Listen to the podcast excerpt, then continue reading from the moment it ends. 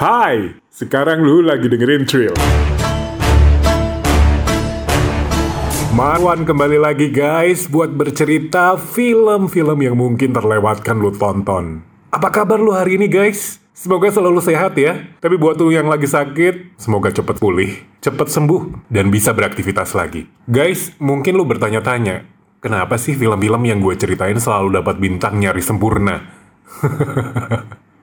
Ada beberapa sih yang nanya. Jadi gini, standar bintang di Thrilled ini kan 5 bintang ya guys ya. Kayak biasanya dari awal banget gue bikin rekaman, dari episode di season pertama sampai season yang terakhir minggu kemarin, itu bintangnya selalu 5. Kalau lu mengikuti rekaman gue dari minggu ke minggu, pasti tahu ya. Dan kalau lu tanya sekarang, kenapa sih 5 bintang? Kenapa nggak 10 bintang misalnya? Ya alasannya karena simple aja sih guys. Kalau 10 bintang kayaknya terlalu banyak dan bikin gue agak kesulitan buat ngitung. Misalnya ya, satu film lebih pas dapat 7 atau 8 bintang misalnya. Kalau 5 bintang kan lebih simple. Kalau bagus banget berarti 5, kalau bagus aja gitu ya, 4 4. Kalau lumayan ya tiga. Dan kalau buruk, dua atau satu. Jadi lebih gampang gitu, ketimbang 10 yang ngitungnya gue harus, aduh antara 7 atau 8 nih, atau 6, atau 5 gitu. Karena range angkanya lebih banyak gitu. Lebih simpel kan ya guys ya. Nah itu aja sih sebenarnya alasannya. Sama sekali nggak ada alasan uh, kompleks baliknya. Terus pertanyaan, kenapa sih rata-rata film yang gue ceritakan selalu punya penilaian bagus? Yaitu antara 3 sampai 4 bintang. Penilaian buruk atau jelek sebenarnya hampir nggak pernah ada ya. Jadi gini, film-film yang gue ceritakan setiap minggunya udah gue uh, pilah-pilah gitu. Udah dipilih, udah bener-bener disortir abis. Syarat film-film yang gue ceritakan haruslah satu, punya unsur thriller. Even genre utama filmnya adalah drama, action, horror, atau komedi. Kedua, punya cerita yang bagus. Kalau nggak bagus, gue malas buat ceritanya guys, karena Ya coba lo pikir deh, apa yang mesti gue ceritain coba kalau filmnya jelek, ya nggak? Tiga, harus menghibur. Namanya juga film kan? Unsur yang satu ini tuh harus ada. Even uh, film itu film sejarah ya atau film biopik misalnya. Kalau cukup menghibur pasti bakal gue ceritain di sini. Misalnya kayak cerita dari uh, miniseri Chernobyl yang pernah gue ceritakan pada rekaman uh, season kedua ya di episode ketiga. Coba deh lu dengarkan guys.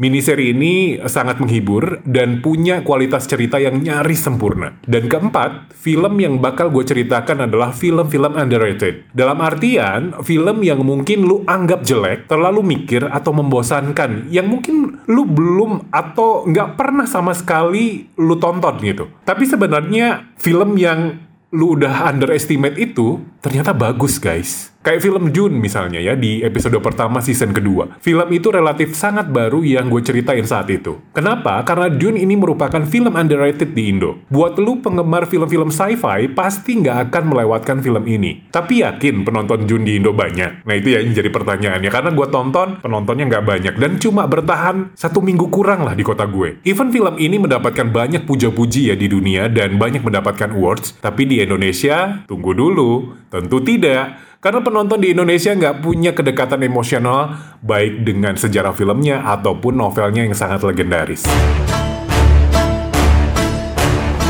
Jadi, sih, setiap mau gue ceritain pasti gue pilih-pilih baik-baik film-filmnya. Jadi udah pasti semua film yang gue ceritakan punya nilai yang perfect. Lagian podcast gue kan bukan podcast yang mereview semua film guys. Asalkan film baru pasti gue review. Nggak gitu guys. Dari awal gue udah jelaskan bahwa Thrilled hanya akan mereview film-film dengan genre thriller atau punya unsur thriller di dalamnya. Di luar genre itu, gue nggak akan ceritakan di sini.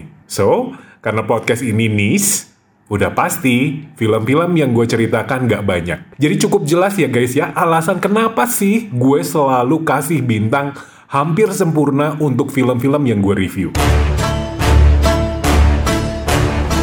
Anyway, sekarang saatnya kita lanjut ke main course-nya. Sejujurnya minggu-minggu ini gue nggak banyak nonton film ya guys ya, karena bioskop masih memutar film-film yang nggak banyak pilihan. Jadi ya film yang gue bakal ceritakan ini nggak baru-baru amat. Tepatnya dirilis pada 2019, even udah berusia 3 tahun tapi lumayan. Masih bisa dianggap film baru lah. Judul filmnya I See You. Lu masih bisa nonton film ini di banyak streaming platforms kayak Netflix, Amazon Prime, Apple TV Plus, dan banyak lagi.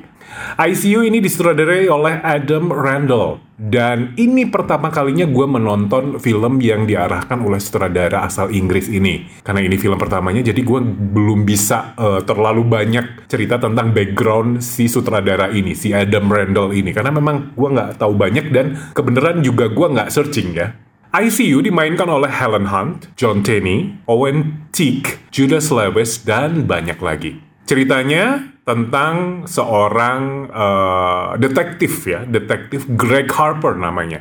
Dia adalah detektif yang sedang menyelidiki kasus anak-anak hilang yang kerap terjadi belakangan ini di kotanya. Kasus ini pun cukup menyita perhatian khalayak dan membuat Greg lelah gitu ya, capek. Dan rasa lelah ini semakin bertambah karena ketika pulang, Greg juga harus mempunyai permasalahan pribadi dengan istrinya, Jackie, yang sudah nggak harmonis dan belakangan dia tahu kalau Jackie telah menyelingkuhinya. Kasus selingkuh Jackie bahkan bukan cuma diketahui oleh Greg, tapi anak sematang wayangnya, Connor Harper pun tahu. Dan tentu ini membawa kebencian yang mendalam Connor pada ibunya. Di tengah hubungannya yang kurang sehat ini, dan ditambah beban penyelidikan anak-anak hilang yang gak kunjung terpecahkan, Greg merasa ada yang aneh di rumahnya. Dia ngerasa ada entitas misterius yang tinggal di rumah mereka. Bener nggak tuh entitas misterius? Tapi mungkin lebih tepatnya adalah orang-orang asing ya guys ya.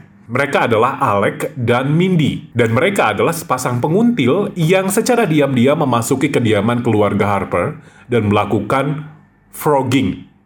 Atau tinggal di dalam rumah-rumah orang asing secara diam-diam. Nah, para frogger ini memilih rumah-rumah yang cukup besar dan memilih loteng atau ruangan-ruangan tersembunyi lainnya untuk tinggal. Aktivitas Alec dan Mindy memang nggak mengganggu sih, tapi cukup membuat penghuni rumah kebingungan kalau pas kebetulan pergerakan mereka menimbulkan suara gaduh atau mereka meninggalkan jejak puntung rokok misalnya yang dibuang di mana saja. Padahal penghuni rumah nggak ada yang merokok. Nah itulah kenapa Greg merasa bahwa di rumahnya ada entitas misterius. Karena banyak situasi kayak misalnya kegaduhan atau puntung rokok yang tiba-tiba muncul berserakan. Itu yang membuat tanda tanya Greg. Namun siapa sangka aktivitas Alec dan Mindy yang seperti parasit ini membawa mereka pada kejadian menegangkan yang sesungguhnya dan menyaksikan sesosok mengerikan. Apa atau siapakah sosok yang mengerikan itu? Dan kejadian menegangkan seperti apa kira-kira? Tentu jawabannya lu harus menonton sendiri film ini langsung ya guys ya. Kalau gue lihat di imdb.com, ICU ini adalah film dengan genre horor, misteri, kriminal, dan thriller guys. Tapi kalau menurut gue sih film ini lebih ke kriminal thriller aja sih. Karena buat dibilang misteri horor kok pada pertengahan film para parasit Frogger ini udah diungkap duluan. Jadi sebenarnya inti ceritanya bukan itu kayaknya ya. Gue pikir para parasit ini bakal diungkap di akhir film. Jadinya ketika muncul aktivitas Alec dan Mindy ini agak membingungkan aja sih. Kok tiba-tiba udah diungkap duluan? Kenapa gitu? Berarti memang inti ceritanya bukan di situ. Ternyata sosok bertopeng kodok yang ada di film itu adalah si Alec guys topeng kodok atau topeng apa ya? Gue jadi inget topeng sahabat di 20th Century Boys. Hampir mirip model-modelnya kayak gitu. Dan gue pikir si penculik anak-anak yang sembunyi di rumah Greg, si Alec dan Mindy itu. Makanya di awal gue agak bingung. Kenapa si penculik anak-anak ini bisa sembunyi di rumah detektif yang udah menyelidiki kasus penculikan? Apakah si penculik ini akan menculik anaknya Greg juga? Karena kan di situ anaknya Greg tuh masih remaja ya, namanya Connor. Dan kalau memang benar si penculik itu tinggal di situ, di rumahnya Greg, kok kayaknya berani bener gitu loh. Kasus utama pada ICU ini adalah masalah penculikan anak-anak ya guys ya. Hanya cuma uh, kasus ini sedikit dialihkan pada kasus pribadi detektif Greg dengan Jackie istrinya dan jembatan menuju kasus adalah para frogger. Sebenarnya sih sah-sah aja sih ya dengan formula semacam ini karena beberapa film pun kadang mempunyai formula yang sama. Cuma pada ICU pengalihan dari kasus utamanya terasa bertele-tele sih guys ya. Jadi agak jenuh gitu, lama dan sedikit membosankan.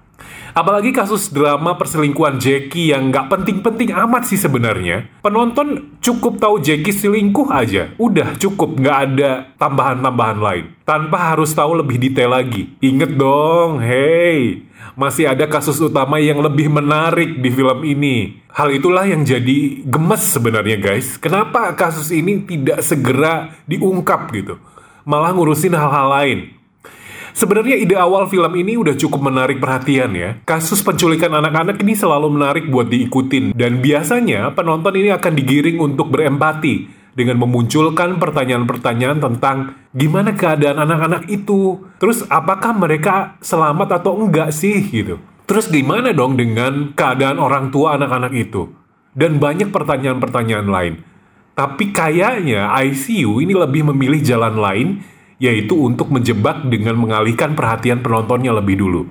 Tapi sayangnya, pengalihan ini nggak cukup sukses guys.